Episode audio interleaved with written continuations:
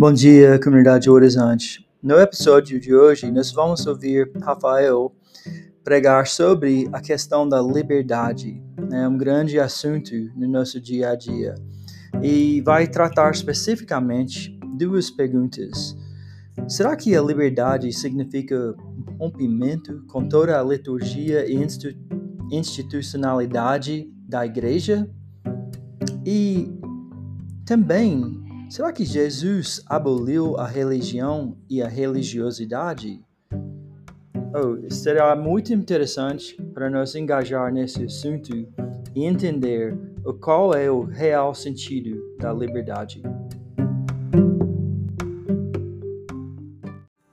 Bom dia, gente. Bem-vindos para todos. Muito bom ver vocês aqui. Só um aviso que pediram para eu dar tem um Duster cinza com farol aceso aqui na rua. Não sei se é de algum de vocês. Renault Duster cinza, tá bom? Tá com farol aceso. Só para você não ter surpresas, né? Depois, na hora de ir embora, não tem bateria lá. Gente, eu quero orar com vocês mais uma vez. Antes da nossa mensagem, depois nós vamos para o nosso tema de hoje, que é liberdade e religiosidade. Nós vamos falar um pouquinho sobre isso hoje. Senhor Deus, a gente está aqui não porque a gente é bom, não porque a gente merece, pelo contrário, porque nós sabemos as inclinações do nosso coração e nós sabemos que não conseguimos ter acesso ao Senhor por nós mesmos. Por isso nós reconhecemos, pelo menos eu reconheço, que precisamos de Jesus para nos esclarecer, para nos orientar, para conceder graça para nós, para que a gente chegue diante do Senhor e consiga apreender um pouco da tua palavra. Peço que o Senhor tenha misericórdia nos ajude, sensibilize o nosso coração. Que o Senhor também repreenda o nosso inimigo, que ele não é convidado aqui. Esse culto é para o louvor do teu nome, então nos ajuda a ter mentes e corações atentos, raciocínios atentos, para crescermos juntos como comunidade. Ora agradecido em nome de Jesus. Amém. Pessoal, quando a gente canta, né? Como igreja, comunitariamente, o que, que a gente está fazendo? Nós estamos lembrando uns aos outros verdades que não podem cair no esquecimento. Por isso a gente canta junto, a gente sabe do fator pedagógico da música, né? A gente não está apresentando para Deus uma sinfonia para mostrar para Ele o quanto Ele é grandioso. Na verdade, a gente está se lembrando, né? Do que Ele é para a gente, de verdades que a gente não pode esquecer.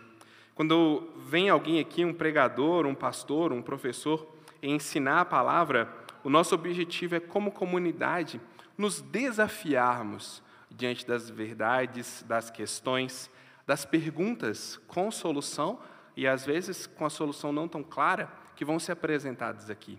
Esse é o nosso objetivo. E a gente está nessa jornada, desde a nossa primeira mensagem até aqui, na nossa série Ame.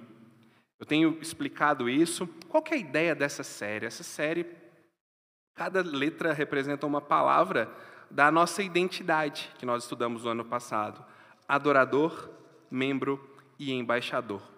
E essa série tem o objetivo de discutir e apresentar na prática como é ser um adorador, um membro e um embaixador de Jesus Cristo no dia a dia, na vida como ela é.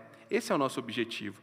Todo o nosso movimento de ensino está girando em torno disso, tanto nos discipulados, nos encontros regionais, quanto aqui na pregação do púlpito, gira em torno dessa, desse desafio: como ser um adorador, um membro e um embaixador de Jesus Cristo. E a gente viu até agora muito sobre alegria, que se é para Deus não precisa ser na sofrência, a gente pode sentir alegria enquanto a gente participa daquilo que que a gente faz, eu vou dizer grosso modo, para Deus, ou daquilo que a gente faz junto, ou do nosso engajamento comunitário, a gente pode ter alegria nisso. A gente pode ter alegria em adorar a Deus. Nós aprendemos que a adoração ela é o efeito da grandeza de Deus na nossa vida. A adoração nos empurra para algum lugar. Quer dizer, a presença de Deus, perdão, nos empurra para algum lugar, e esse local a gente chama de adoração onde a gente reflete quem Ele é, o que Ele faz. E vimos também a alegria de compartilhar esse Deus. Estudamos semana passada os leprosos em Samaria, que descobriram alimento, descobriram vida e voltaram e contaram para as pessoas dentro de uma cidade cercada pelos inimigos que estavam morrendo de fome. E hoje nós vamos abordar, eu sei, não vamos abordar tudo, na melhor das expectativas a gente consegue tocar na superfície desse tema. Aliás, algo importante a gente diferenciar aqui, que às vezes nós temos mensagens que são expositivas e às vezes a gente tem mensagens que são temáticas. Hoje a gente vai ter uma mensagem que é temática. Você sabe qual é a diferença? A diferença é o seguinte: quando a mensagem é expositiva, nós lemos o texto da Bíblia e perguntamos para o texto qual é o tema. E o texto nos fala o tema. Quando a mensagem é temática, nós pensamos em um tema e perguntamos para a Bíblia: o que você diz sobre esse tema? Essa é a diferença. Não tem melhor ou pior, desde que as duas estejam alicerçadas na Escritura. E o tema de hoje, que a gente vai perguntar e vai selecionar algumas poucas respostas diante do tamanho dele, é liberdade e religiosidade. Então a gente está indo para a Escritura e falando, e aí? E sobre liberdade? E sobre religiosidade? A discussão sobre liberdade, ela é muito viva. Na verdade, ela está muito viva em todo lugar que você vai hoje, para gente não ficar, para não ficar repetindo toda hora a nossa sociedade, né? A gente fala isso às vezes sem pensar o que, é que isso significa, mas é um tema recorrente na nossa sociedade em vários espectros, né? Político, econômico, social, individual. Só que esse tema ele já era abordado lá no primeiro século por um dos apóstolos, também autor de alguns livros da Escritura, chamado Paulo. Ele já falava sobre liberdade bem, bem antes. Então não é um assunto que nós inventamos, tá? Não foi a nossa cultura que inventou a busca pela liberdade e a discussão disso. Só que existe uma diferença na abordagem, não de não qualitativa, né, mas de assunto, que é o seguinte: hoje nós estamos discutindo muito mais até onde vai a nossa livre vontade de manifestação, expressão, satisfação, Naquela época, ele estava pensando mais sobre até onde a nossa liberdade afeta a nossa religiosidade e comunhão. Estavam pensando mais nisso na época que Paulo escreveu o texto que eu vou ler para vocês hoje, do que o limite da nossa liberdade, sobre o limite da nossa expressão, sobre o alcance individual que temos na, na sociedade. Ele está pensando mais sobre, tá, se somos livres, como essa liberdade afeta a minha religiosidade? Essa é a pergunta que a gente pode fazer aqui. E como eu disse, minha expectativa não é responder todas as perguntas, mas tem três perguntas que eu acho que valem a pena serem abordadas hoje. São elas. Primeira, nós vamos ler o texto de Gálatas, capítulo 5, versículo 1. Qual é a liberdade que Paulo está falando em Gálatas 5.1? Que liberdade é essa? Nós precisamos definir essa liberdade, o que estava na, na mente dele quando ele escreveu aquilo ali, o que, que ele queria expressar para nós. Segunda pergunta, eu acho essa muito importante, principalmente para uma igreja urbana como a nossa, que é: liberdade significa rompimento com toda liturgia e institucionalidade da igreja? Necessariamente liberdade vai significar rompimento com liturgia e com a institucionalidade? Terceira pergunta. Jesus aboliu religião e religiosidade? Nós vamos tentar respondê-las aqui. E se ficar alguma dúvida na sua mente, vocês podem discutir nas comunidades regionais, vocês vão ter oportunidade para isso, conversar uns com os outros. Mas, gente, eu estou à disposição também, tá? Pode perguntar, pode me procurar, a gente pode conversar, a gente pode até achar um horário na agenda para discutir juntos a pregação. Vai ser um prazer fazer isso. Mas eu quero responder essas três perguntas. Qual a liberdade em Gálatas? Liberdade significa necessariamente rompimento com liturgia e, e institucionalidade. E, por último, Jesus aboliu religião e religiosidade. Gálatas 5:1 diz assim: Para a liberdade foi que Cristo nos libertou. Permanecei, pois, firmes e não vos submetais de novo a jugo de escravidão. Um pouquinho do contexto em que essa carta foi escrita é o seguinte: existia uma tendência, uma tensão, uma pressão mesmo, naquele grupo religioso, nessa região da Galácia, que era para que eles se conformassem a determinadas práticas religiosas para que a fé deles tivesse valor. O que, que eles estavam dizendo? Olha, existe aí um tal de Jesus que dizem que morreu na cruz, que salva e tal, nós vamos falar disso um pouquinho mais. Só que, para que isso seja verdadeiro, você também precisa se abster de alguns alimentos, você precisa também guardar rigorosamente o nosso calendário de celebrações e de festas, e você precisa, sendo homem, celebrar uma marca física no seu corpo, que é a circuncisão. Esses eram os, os acréscimos que eles estavam colocando para as pessoas naquela época. E todo o contexto dessa carta que Paulo escreve é para rebater justamente esse argumento. Paulo vai falar o tempo todo: gente, vocês já conheceram Jesus, já conheceram o Evangelho, mas agora vocês estão acreditando nisso? O que, que aconteceu? Quem que seduziu vocês para que vocês abandonem a liberdade e se coloquem de novo numa situação onde vocês não têm liberdade nenhuma? O que está acontecendo? É isso que ele está falando aqui na carta de Gálatas, tá bom? Mas quando ele fala no capítulo 5, dentro desse contexto maior, né? Para a liberdade foi que Cristo nos libertou.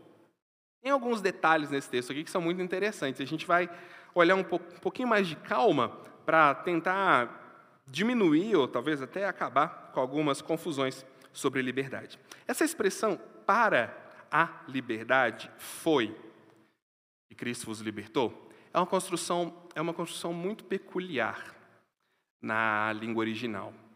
Porque é um caso no grego que ele junta destino e propósito. É uma forma dele dizer que Jesus fez alguma coisa que ele já estava destinado a fazer, mas ele trouxe um propósito através daquilo. Quando a, a expressão é uma palavrinha até diferente, mas sabedoria, liberdade é eleutéria. Ele fala: para essa sabedoria já existia um propósito, mas existe também um destino para elas. Para a liberdade foi que Cristo vos libertou. É bem paralelo com o capítulo 5, no versículo 13. Se você olhar aí, eu estou lendo na revista atualizada, tá bom? Diz assim: Porque vocês, irmãos, foram chamados à liberdade. Foram chamados para a liberdade. Vocês foram chamados com um propósito de experimentar a liberdade. É isso que ele está dizendo aqui.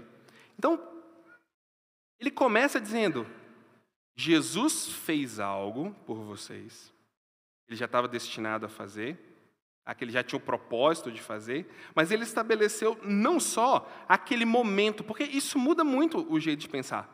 Se a gente pensar que é um momento só, ah, Jesus te deu liberdade. Naquele momento, ele bateu um prego de liberdade na sua vida. E é só aquele momento, é só aquela hora. É diferente de você dizer, ele criou uma liberdade para que ela fosse o seu destino, para que você caminhasse por ela, para que você experimentasse ela. Cá entre nós, eu acho que isso torna a liberdade muito mais interessante de ser pensada do que simplesmente ser um ex alguma coisa. Concorda? Ah, eu sou ex alguma coisa, mas o que? Não, eu sou ex alguma coisa. Eu me converti, encontrei Jesus, né? A musiquinha agora está tudo mudado. É diferente quando ele diz: Ele te deu um caminho para você ir. E esse caminho é de liberdade. Continuando, né? Quando a gente lê tudo, e ele fala, né? Foi para a liberdade que Cristo nos libertou. Permaneçam firmes e não vos submetam de novo a julgo de escravidão. Ela mostra o que é e dá a ordem. Ela dá o indicativo e o imperativo. Ela diz assim: a liberdade cristã ela é um resultado de alguma coisa. Resultado de quê? De Cristo ter libertado aqueles que acreditavam nele. Foi para a liberdade que Cristo os libertou. Alguém fez algo para que acontecesse essa liberdade. Mas esse resultado, ele é colocado também como meta, propósito e direção para a vida, um imperativo. Foi para a liberdade, que Cristo fez algo, ou seja, ele fez algo para que acontecesse outra coisa.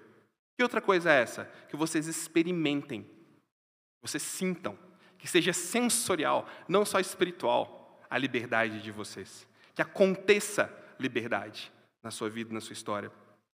Por isso, quando ele fala, continuando, permaneçam firmes e não se submetam de novo ao jugo de escravidão, é o, o apelo dele nessa carta toda. Ele está dizendo, gente, foi feito um caminho de liberdade. O caminho está diante de vocês, só que vocês estão desviando desse caminho. Para usar uma, uma ilustração bem simples, vocês estão desviando disso para colocar outras coisas. Isso vai atrapalhar vocês, porque vocês não estão vendo mas vocês estão se colocando debaixo de uma escravidão de novo. O que, que Paulo está dizendo? Ele está dizendo o seguinte: olha, não pode existir liberdade a menos que primeiro ela seja dada ao homem.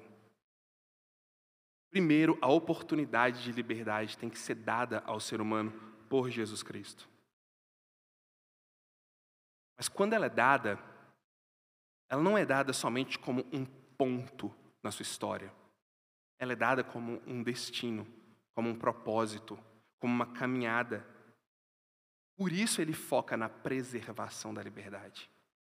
Em outras palavras, ele está dizendo: vocês ganharam de Jesus uma liberdade para que ela seja desfrutada. Então, preservem essa liberdade. Não sejam loucos de se enfiar novamente debaixo da escravidão. É a famosa história do passarinho que tem a gaiola aberta mas ele não sai de lá. Ele teve a liberdade, alguém abriu, mas foi só um ponto, alguém abriu. Enquanto ele não encara o destino dele, que é voar livre, ele não está livre de verdade. Paulo está dizendo: vocês já saíram da gaiola, vocês vão voltar para lá. O que está acontecendo com vocês? A liberdade que o cristão recebe, ela está baseada em quê? Essa liberdade que ele diz aqui, que é um caminho, um destino, ela está baseada na redenção de Jesus. O que é essa redenção? A partir da morte e da ressurreição de Jesus, quando Deus olha para o ser humano e ele não vê quem o ser humano é na potência do seu mal, na potência dos seus pecados. Ele olha e vê Jesus na frente, Jesus cobrindo aqueles pecados.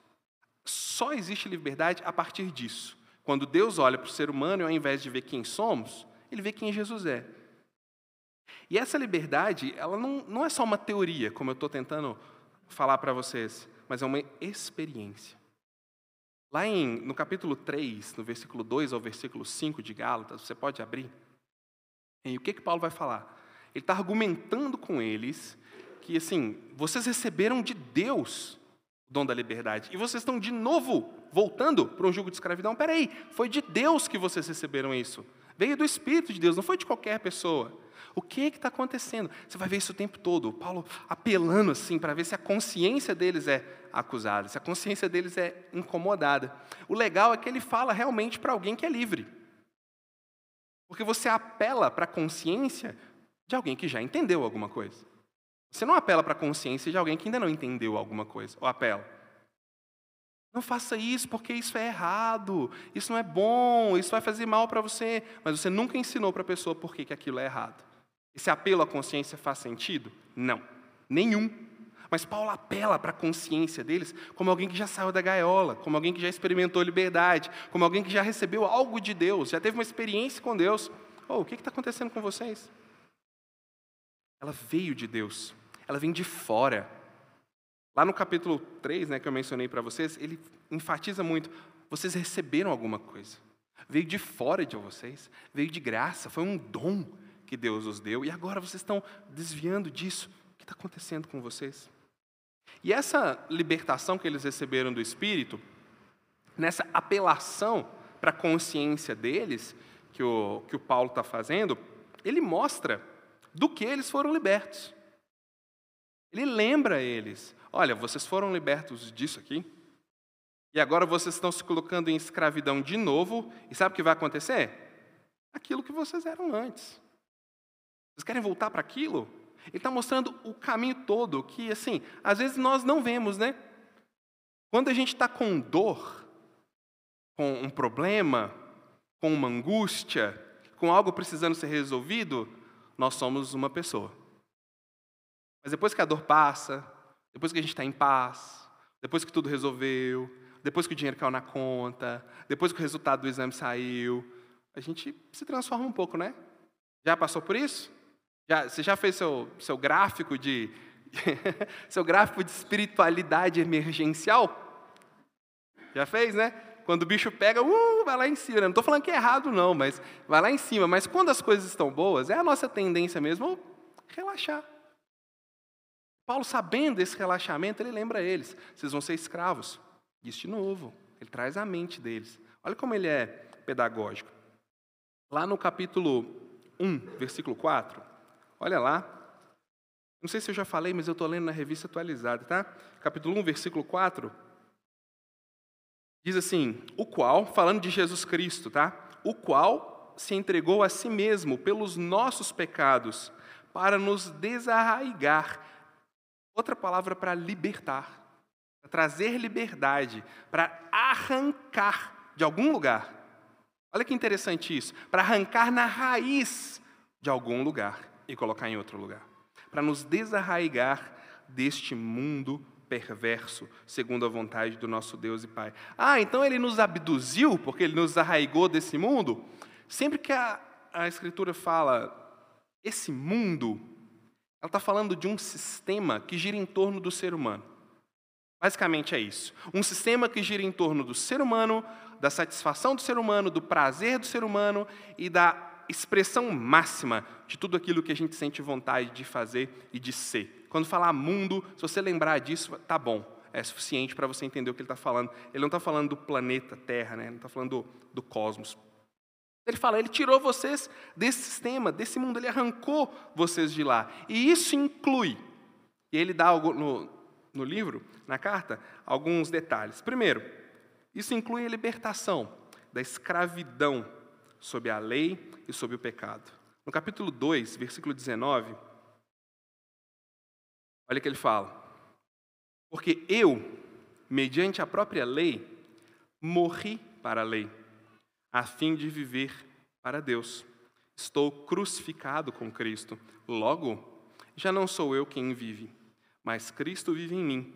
E esse viver que agora tenho na carne, vivo pela fé no Filho de Deus, que me amou e a si mesmo se entregou por mim.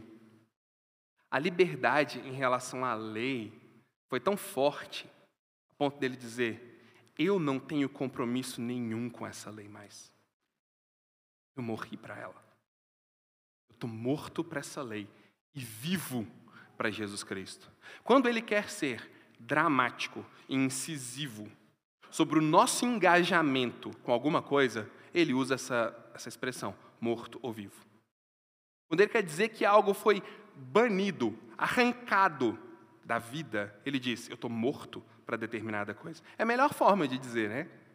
A gente entende na hora. Morto não fala, morto não deseja, morto não anda, morto não relaciona. Morto é morto.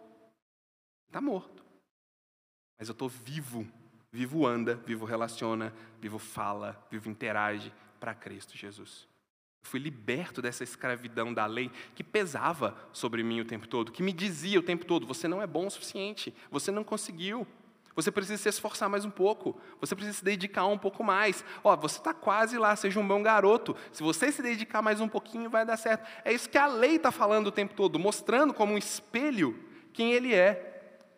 E ele nunca consegue, escravo de tentar cumprir aquilo ali, até que Cristo vem e o liberta. Ele não tem mais compromisso com aquilo, porque alguém já se comprometeu por ele. Isso é muito legal. Ele continua também falando da escravi... libertação da escravidão da morte. Capítulo 2, do versículo 19 ao versículo 20. Eu morri para a lei, mas eu estou vivo agora. E eu vivo pela fé que eu tenho em Jesus Cristo. O que ressignifica a existência que eu tenho agora não sou mais eu, é Jesus. Ele também vai dizer em outra parte: eu esqueço do que passou, eu não estou olhando para trás, eu dou uma olhadinha no retrovisor, e o retrovisor é muito menorzinho né, do que o para-brisa do carro. Eu dou uma olhadinha no retrovisor, mas eu olho para frente e o que está diante de mim, sigo para o alvo, que é Cristo Jesus. Capítulo 3, versículo 11. É evidente que pela lei ninguém é justificado diante de Deus. A lei não vai funcionar para ninguém, mas o justo vive pela fé. Ah, então ninguém é justificado pela lei, mas existe alguém que é muito bom, ele é chamado justo e ele vive pela fé. É isso que ele está falando? Não. Ele está dizendo: a lei não vai justificar ninguém, mas o que foi justificado por Deus, ele vive por fé, ele vive por confiança. Mas por que que isso, por que que você está falando que esse versículo ele te dá base para dizer que nós somos escravos, que nós não somos mais escravos da morte? Porque ele vive. Aqui, a gente esquece às vezes que cristão tem vida. A gente tem uma, uma capacidade de, de abstração muito complicada às vezes, que a gente pega e olha aqui como se só essa esfera da fé exclusiva do domingo de manhã fosse real e não se aplicasse às outras esferas da vida. E a gente concentra tudo aqui, na oração, né, como eu falo, quer dizer, tem que tomar cuidado para levantar a mão agora, tudo pode ser interpretado de outras maneiras, né?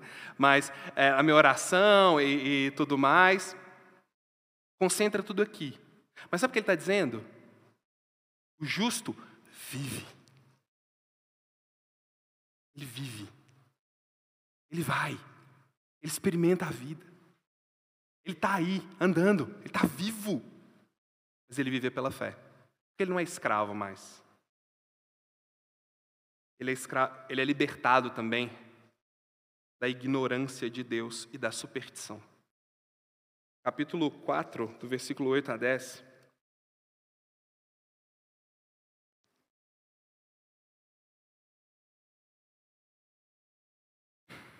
Em outra época, não conhecendo a Deus, serviam a deuses que por natureza não são, não são deuses.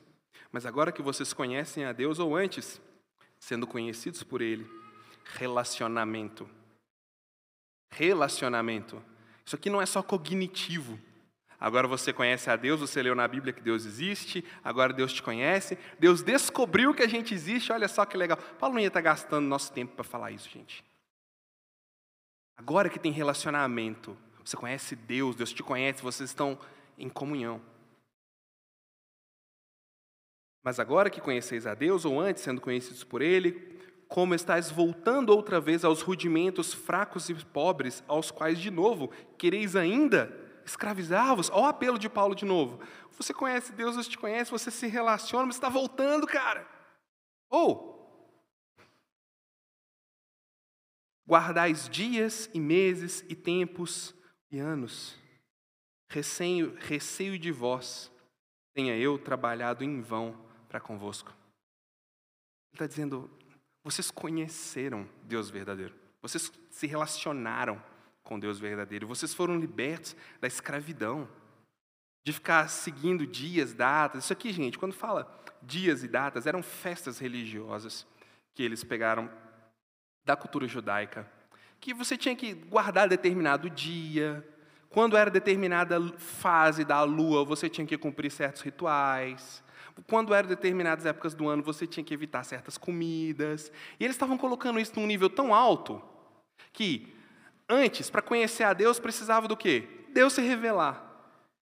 Deus ir lá e arrancar a gente do sistema, do mundo que eu expliquei para vocês. Agora não. Agora você precisa também, no dia de tal, você não pode comer isso. No dia, na lua tal, você não pode fazer aquilo. Senão você não está bem com Deus. Olha que coisa, para onde eles estavam voltando? Ele está argumentando com eles, com eles disso. Também, essa liberdade veio para a opressão social e a discriminação cultural e religiosa. No capítulo 3, versículo 26 e 28, é um dos textos, assim, do apóstolo Paulo, né, do Paulo, que escreveu, ele escreveu 13 livros do Novo Testamento, para você ter uma ideia. Esse é um dos, das partes mais conhecidas dos livros dele. Capítulo 3, do versículo 26 ao 28, diz assim: Pois todos vocês são filhos de Deus mediante a fé em Cristo Jesus. Porque todos quantos foram batizados em Cristo, de Cristo vos revestistes. Dessa forma, não pode haver judeu, nem grego, nem escravo, nem liberto, nem homem, nem mulher, porque todos vocês são um em Cristo Jesus. Isso aqui é muito atual.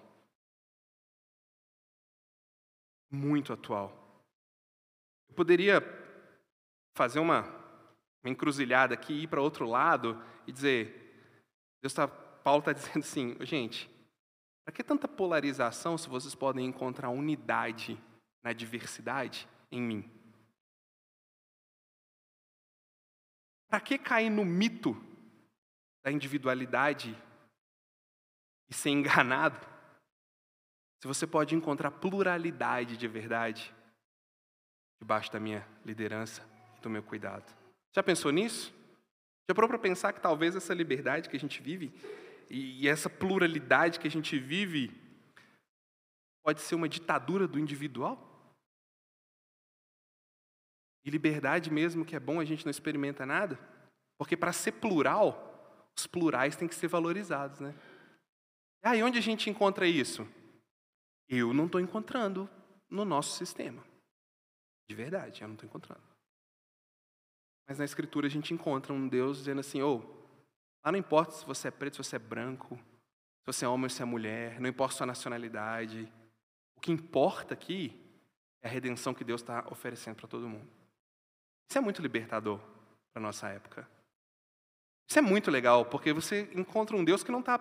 Ele não está olhando se tem uma placa na sua testa.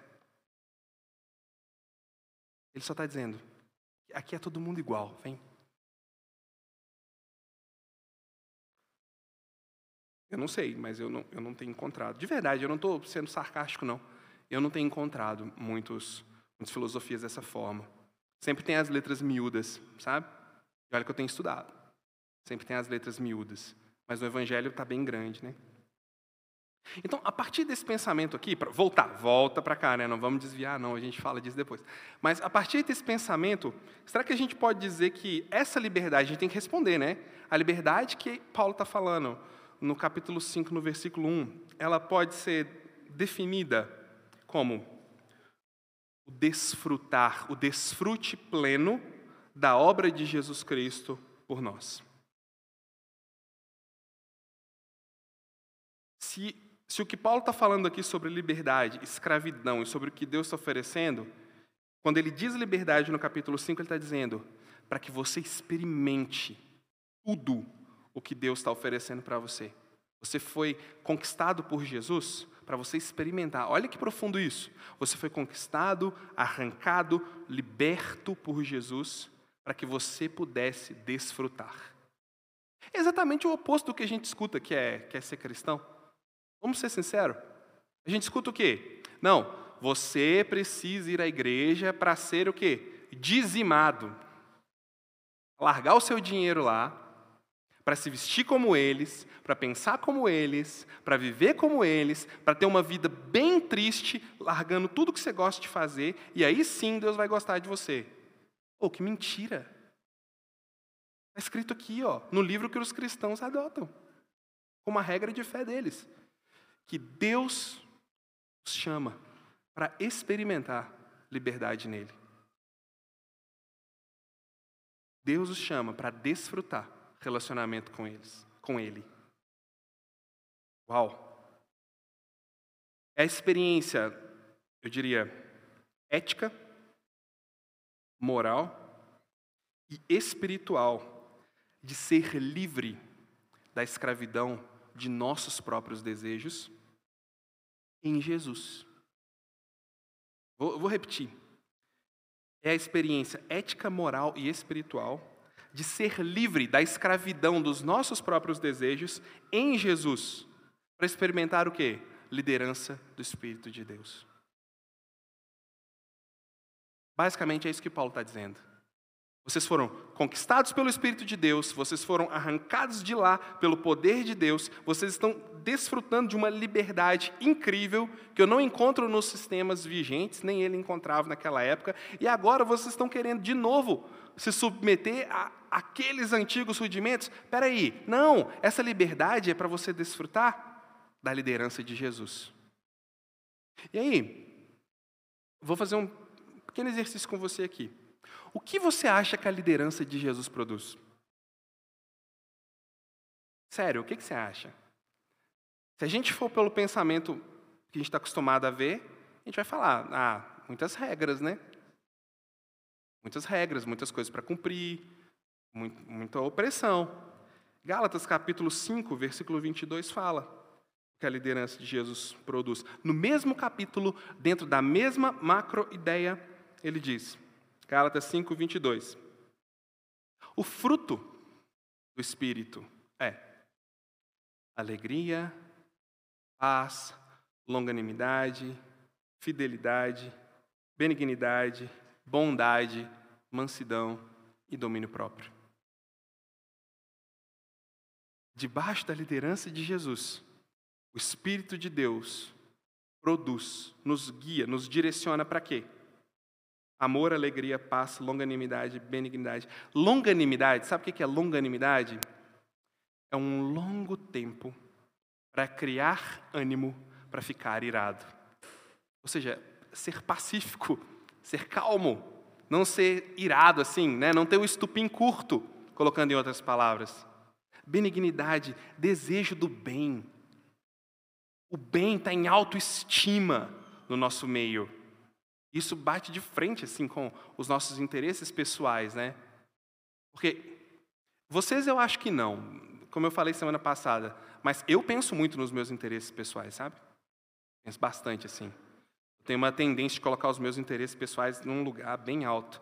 Mas quando a gente tem benignidade, vocês sabem, vocês vivem isso, né?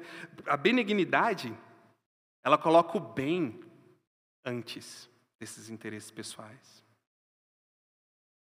Bondade eu não vou definir o que é bondade, você sabe o que é bondade. Fidelidade, mansidão, domínio próprio. O que, que você acha? Agora, continuando aquele nosso exercício. Se nós tivéssemos um pouquinho mais de amor, alegria, paz, longanimidade, benignidade, bondade, fidelidade, mansidão e domínio próprio na sociedade que você vive hoje. Seria melhor ou pior? seria melhor. Imagine um mundo com mais amor. É o que a gente grita o tempo todo. Mais amor. Nós vamos ouvir muito esse ano ainda, né? Amor. Queremos mais paz. Paz. Paz, saneamento básico, educação e cultura. A gente precisa de amor, alegria, paz, longanimidade, benignidade, bondade, fidelidade, mansidão e domínio próprio. É isso que a gente precisa. Porque disso as outras coisas vão fluir. E isso a gente encontra na liderança do Espírito de Deus. E ele fala assim: contra essas coisas não há lei. Por que, que ele coloca isso aqui? Amor, alegria, paz, tal, tal, tal. Contra essas coisas não tem lei. Não há lei justamente porque elas são resultado de liberdade, não de lei. Não é que contra essas coisas ninguém pode ir contra.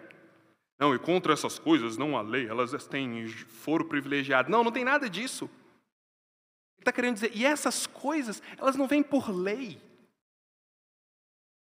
Elas são dadas a nós pela liderança e pela bondade do Espírito de Deus. Ou seja, elas se tornam reais, não por causa de lei, mas por causa de graça. Então, o que é liberdade?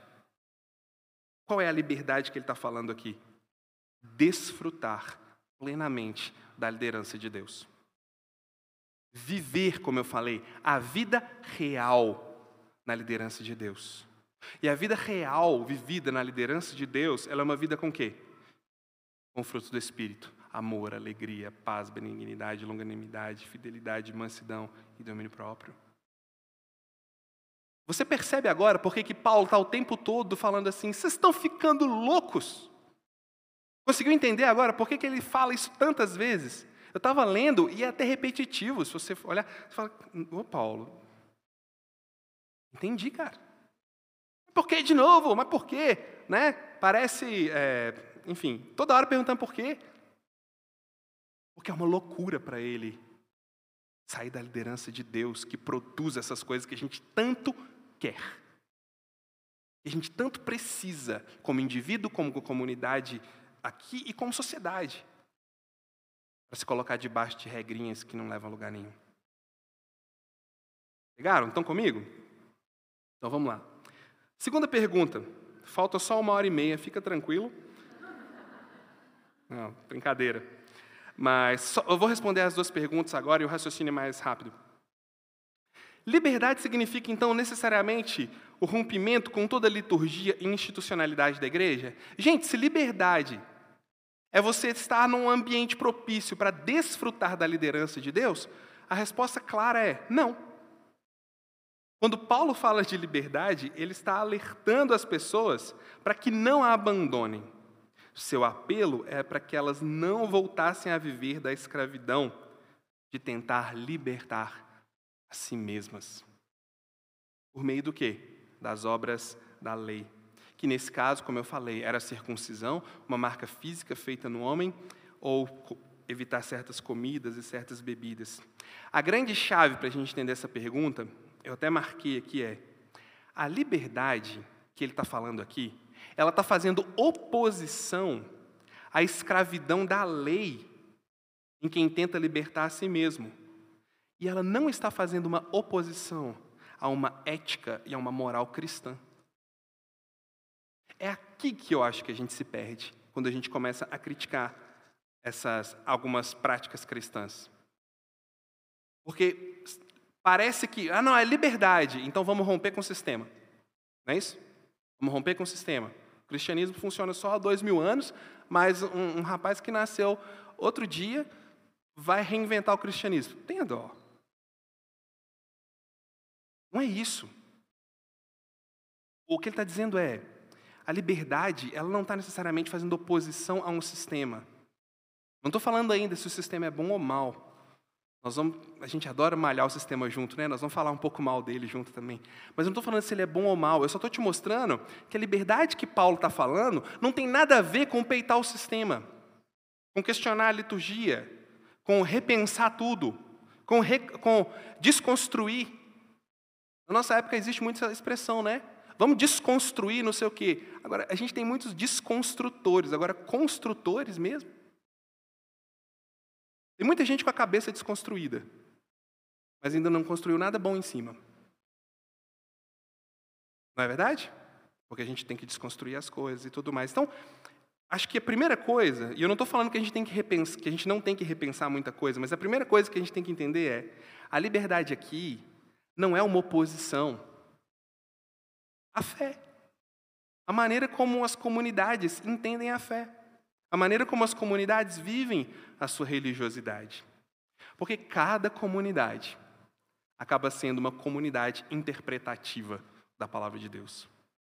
Cada comunidade vai ter as suas particularidades, vai ter aquilo que é claro na Escritura, que é o ensino. A gente chama isso de ensino. Aquilo que está claro e que deveria ser comum a todas. Mas vai ter aquilo também que não está claro, não é comum a todos, mas que diz respeito somente àquela comunidade. Talvez aquela é uma prática só daquele pessoal, só daquela determinada comunidade de fé. E aí, quando a gente fala liberdade, ele não está se opondo necessariamente a tudo isso, e não está dizendo para a gente questionar tudo e reconstruir tudo. Isso é um erro muito comum no nosso tempo. Por causa de algo, porque o sistema machucou muita gente. E, e isso é ruim de dizer, mas é verdade. Olha, a gente sabe que muitas pessoas foram feridas, machucadas por líderes assim inveterados que só pensam em si mesmos, só pensam no próprio lucro, que passam por cima das pessoas e machucam pessoas. Talvez você chegou na nossa comunidade assim, machucado de vir para outros lugares. A boa fé das pessoas violentada. Sabe quando a gente acredita naquela liderança, naquela aquele, aquela comunidade, quando a gente sabe que ali é uma coisa boa e de repente a gente descobre que só queriam abusar de nós, só queriam poder, só queriam dinheiro. Isso é muito triste e isso gera um peso muito grande e uma dificuldade muito grande para a gente entender que não foi a igreja de Jesus Cristo que machucou aquelas pessoas. Foram aquelas pessoas inveteradas, malditas, que fizeram aquilo. Porque tem uma diferença de eu dizer assim: carro mata homem na Avenida Mar Werneck. Tem uma diferença de eu dizer: motorista bêbado atropela homem na Mar Werneck. E aqui a gente confunde as coisas. A gente diz, a gente começa a ir lá quando um, um carro atropela uma pessoa e começa a jogar pedra no carro. Ah, seu palho dos infernos, seu renegade, renegado. A gente faz isso? Oh, por favor. Não é o carro que fez aquilo, é a pessoa que estava dirigindo aquele carro. E aí a gente acaba tendo que lidar com esse mesmo problema na igreja. Pessoas que foram atropeladas por motoristas bêbados. E aí, quando vê um carro, já, opa. Quando ouve um pouco sobre igreja, ai meu Deus, e agora? Mas a liberdade não é sobre peitar o sistema. A liberdade é sobre experimentar a graça de Deus. Onde? Onde a graça dele é pregada. Isso faz a diferença onde o Jesus que convida é pregado, onde o Deus que aceita é pregado, onde o Deus que redime é pregado, e não onde o que você quer e o que você precisa fazer para ter o que você quer é pregado. Nesses locais seremos machucados. E muito. Ou seja, a liberdade cristã em Jesus, ela não se opõe a uma religiosidade, mas ela purifica a religiosidade. Vou responder essa. Vamos responder a próxima pergunta e vai ficar um pouco mais claro isso. A liberdade não se opõe à religiosidade, ela purifica a religiosidade. Jesus aboliu a religião e a religiosidade? Muito comum a gente demonizar também, né? A liturgia eclesiástica. De repente, Toda instrução para uma vida de devoção se torna religiosidade e moralismo. Olha, é, leia sua Bíblia. Ah, isso é religiosidade, isso é moralismo. Não, vamos aqui, a gente vai fazer um, um, evento aqui, a gente vai juntar e a gente quer orar por você, não sei o quê. Né? Não, isso é moralismo, isso é religiosidade. De repente, essas coisas começam a ser rotuladas muito rápido de moralismo e de religiosidade. É criado um ambiente onde qualquer convite ou qualquer exortação para alguma prática religiosa se torna repulsivo e rapidamente estigmatizado como religiosidade. O que eu estou falando, gente? É, é, um, é viver dentro da igreja o que a gente vive aí fora. Você não pode mais errar. Você não pode falar alguma coisa mais ou menos duvidosa que você vai ser cancelado. Isso aqui é o cancelamento da igreja. Você não pode exortar. Não, olha lá, tá vendo? É moralismo, religiosidade, sabia, fariseu. Não, aqui a gente é muito mais descolado. Aqui não, aqui não tem moralismo nem religiosidade, não. É quando fica um clima onde qualquer exortação, mesmo que na palavra, moralismo, religiosidade, fariseu. Será que é isso mesmo? Quando a gente pensa na palavra religião, o que a gente quer dizer? Tem vários significados que a gente poderia colocar aqui. Pegar do latim, pegar do grego, várias coisas. Mas pensando dentro do que Paulo está falando, eu escrevi uma definição para a religião. Pegando em Paulo e pegando em Tiago, né? lá em, em, capítulo 1, versículo 27, quando ele fala: a verdadeira religião é cuidar dos pobres, das viúvas, dos oprimidos, é ajudar, é colocar a mão na massa, é fazer alguma coisa, não ficar de braço cruzado ali, né? vendo as pessoas passarem necessidade e não fazer nada. A partir disso, podemos dizer que a religião é. E aí você pensa se você concorda comigo ou não, essa é a minha impressão a partir do texto de Paulo e de Tiago. Ela é a expressão moral, ética, social, pedagógica e espiritual do evangelho na vida do cristão. Vou ler de novo. Religião é a expressão, uma coisa que você está vendo, moral, ética, social, pedagógica e espiritual do evangelho na vida do cristão. Moral, porque ela apresenta um conjunto de valores, que é a fé. Sempre que no Novo Testamento você lê assim ou ouvir a fé, não está falando de né, fazer figuinha, não. É o conjunto de valores que representa o ensino cristão. Então ela é moral porque ela apresenta um conjunto de valores. Você pode olhar Colossenses 3, capítulo 3, do versículo 2 a 5. Pense nas coisas lá do alto e não nas que são daqui da terra. Existem valores superiores aos seus próprios valores. Coloca a sua cabeça neles, né? Ela é moral porque ela apresenta, perdão, ela é ética porque ela age a partir desses valores. Veide prudentemente como andais, não como nestes, sim como sábios, remindo o tempo, porque os dias são maus. Presta atenção no que você faz. Efésios 5,15.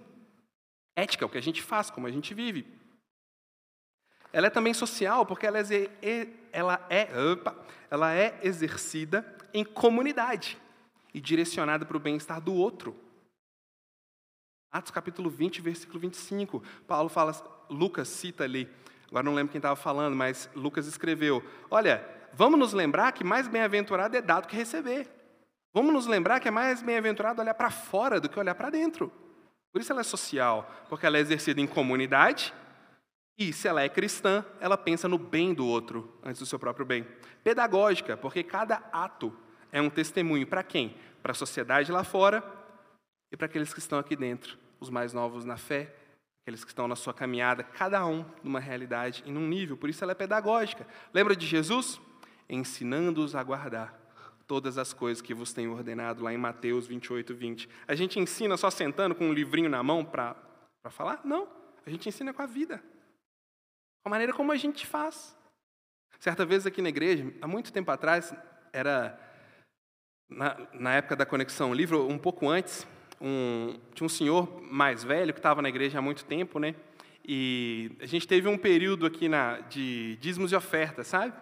Aí ele, a gente pediu para ele orar, sabe? Igual a Marina veio aqui hoje, orou, né? Antes dos dízimos e ofertas. Eu falei, é, você pode fazer isso, ir lá orar, né? Para o pessoal. Ele falou, posso. Aí ele foi, pegou um, um potinho assim, uma bacinha, eu não lembro o que, era, chegou aqui na frente e fez assim. Eu quase morri. Ó oh, Deus, abençoa. E eu assim, fiquei roxo, vermelho, azul, né? Não entendi o que era aquilo. Mas tá, eu falei, deixa, ele está lá há muito tempo, talvez ele não entendeu e tal, né? E aquilo passou. Na outra semana eu pedi outra pessoa, ele estava aqui há muito menos tempo. Falei, ô, oh, vou pedir alguém mais novo, porque né, o cara, mente mais aberta, ele vai, vai fazer direito. O cara mais novo veio aqui na frente. ah, eu vou ter que ensinar. Ou seja, ele aprendeu na comunidade pelo, ele viu o outro fazer. Se você nunca veio numa igreja cristã ou vem há pouco tempo, eu entendo perfeitamente como que é. O povo levanta e você fala, será que tem que levantar também? O povo, será que eu vou sentar também? É, o povo começa a cantar, o que, que eu faço? Vou levantar a mão. Na mão não pode mais, então vão me cancelar. E vira um negócio assim, complicado. Mas a religião também é pedagógica. Porque a gente vai ensinando uns aos outros e a gente vai aprendendo. E ela é espiritual, porque ela é direcionada pelo Espírito de Deus. Mas o fruto do Espírito é, e a gente leu amor, alegria, paz, longanimidade, bondade, benignidade, fidelidade, mansidão e domínio próprio. Agora sobre religiosidade. Podemos dizer então, ver se você concorda comigo, que a partir dessas duas definições, pensando em Paulo e em Tiago, e na liberdade, que a nossa religiosidade ela é o nosso sentimento em relação à religião. Ela é como nós nos sentimos em relação à prática da religião. Como assim? Se nós experimentamos a nossa religião com humildade ou com arrogância, esse sentimento em relação a nossa religião. Ele é um sentimento humilde ou ele é um sentimento arrogante? E é esse o problema que a gente vê, por exemplo, quando Jesus repreende os fariseus. Quando ele, lá em Lucas capítulo 18, no versículo 11, tinha, Jesus está contando uma história que tinham dois homens orando, um pobre coitado e um fariseu, e o fariseu levantou na frente de todo mundo, colocou a mão no peito e começou a orar assim: Deus, muito obrigado, porque eu não sou igual aquele cara ali. Obrigado porque eu sou bom, porque eu jejuo, porque eu dou dízimo, porque eu falo lá na frente, porque eu canto no louvor. Muito obrigado, Deus, porque eu sou muito bom. Isso é religiosidade, experimentada, sentida de uma forma arrogante. E foi isso que Jesus atacou.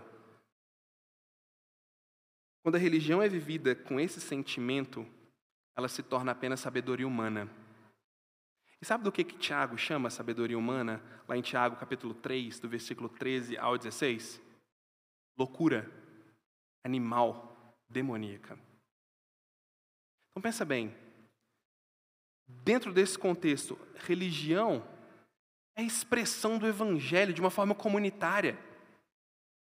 É onde eu vivo a liberdade uns com os outros e comigo mesmo. Religiosidade é meu sentimento em relação a como eu vivo essa religião. Se eu sou muito bom, se eu estou fazendo porque eu sou muito. muito não. Desculpa aí. Ou se eu entendo que eu estou experimentando aquilo porque Deus está produzindo algo em mim que eu não poderia produzir sozinho. Então, respondendo a nossa pergunta, quando olhamos para Jesus, nós não vemos essa atitude de se rebelar contra a religião, contra a liturgia. Pelo contrário, Jesus cumpriu as liturgias da época dele. Ele foi apresentado no templo.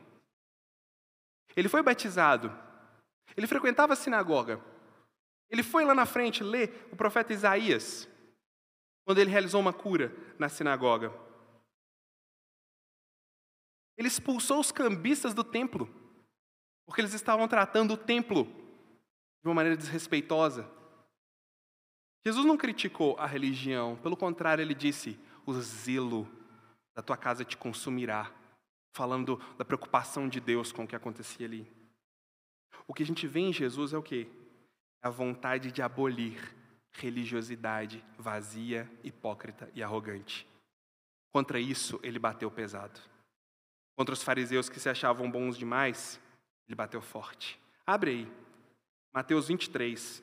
Esse vale a pena a gente abrir e ler com calma. Mateus 23, do 23 ao 33.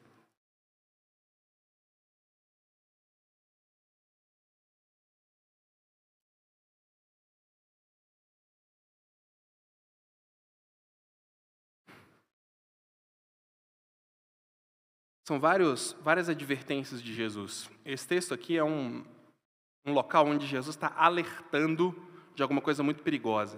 Quando ele fala ai, ele não está falando como a gente fala com o filho, sabe? Ai, ai, ai, filhinho, se você fizer isso. Não é isso que ele está falando, está falando ai. Assim, você está ferrado, cara. Vai dar muito ruim para você se você seguir nesse caminho. É isso que ele está querendo dizer quando ele fala ai.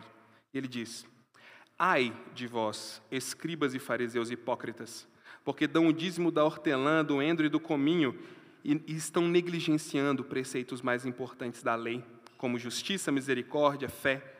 Devias, porém, fazer essas coisas e omitir aquelas outras. Guias cegos que coam o mosquito e engolem o camelo. Ai de vós, escribas e fariseus hipócritas, porque limpam o exterior do copo e do prato, mas estes por dentro estão cheios de rapina e intemperança. Fariseu cego, limpa primeiro o interior do copo, para que também o seu interior fique limpo. Está falando deles mesmos. Ah, vocês estão com uma aparência perfeita, a religião de vocês é muito bonitinha, cheirosinha, mas por dentro Ai de vós, escribas e fariseus hipócritas, porque sois semelhantes aos sepulcros caiados, que por fora se mostram belos, mas interiormente estão cheios de ossos de mortos de toda imundícia.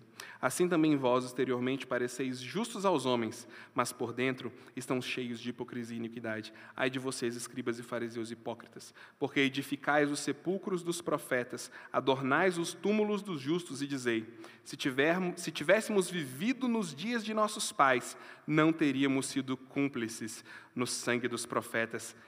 Olha o que eles estavam dizendo. Se a gente tivesse vivido naquela época, a gente teria feito muito diferente. É, é o mesmo ímpeto nosso. Eu, não, deixa isso para lá. Mesmo ímpeto nosso de tentar corrigir a nossa sociedade, sabe? De olhar para trás e falar assim: eu teria feito diferente porque eu sou muito bom. Mas isso é um assunto para outra hora.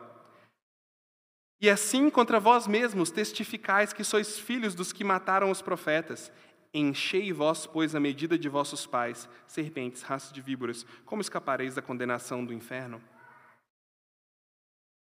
Jesus criticou esses caras severamente, não porque eles não cumpriam o ritual, não porque eles não seguiam o que deveria ser feito, não porque eles deveriam mudar, não.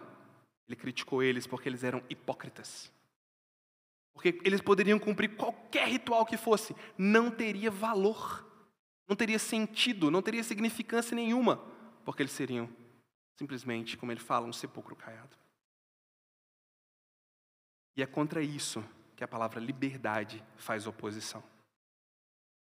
Religiosidade arrogante, religião de si mesmo, religião de autopromoção, de autocuidado, de autossalvação. É contra isso que ele bate forte. Em Jesus nós temos liberdade para não depender de mais nada nesse mundo para uma relação profunda com Ele.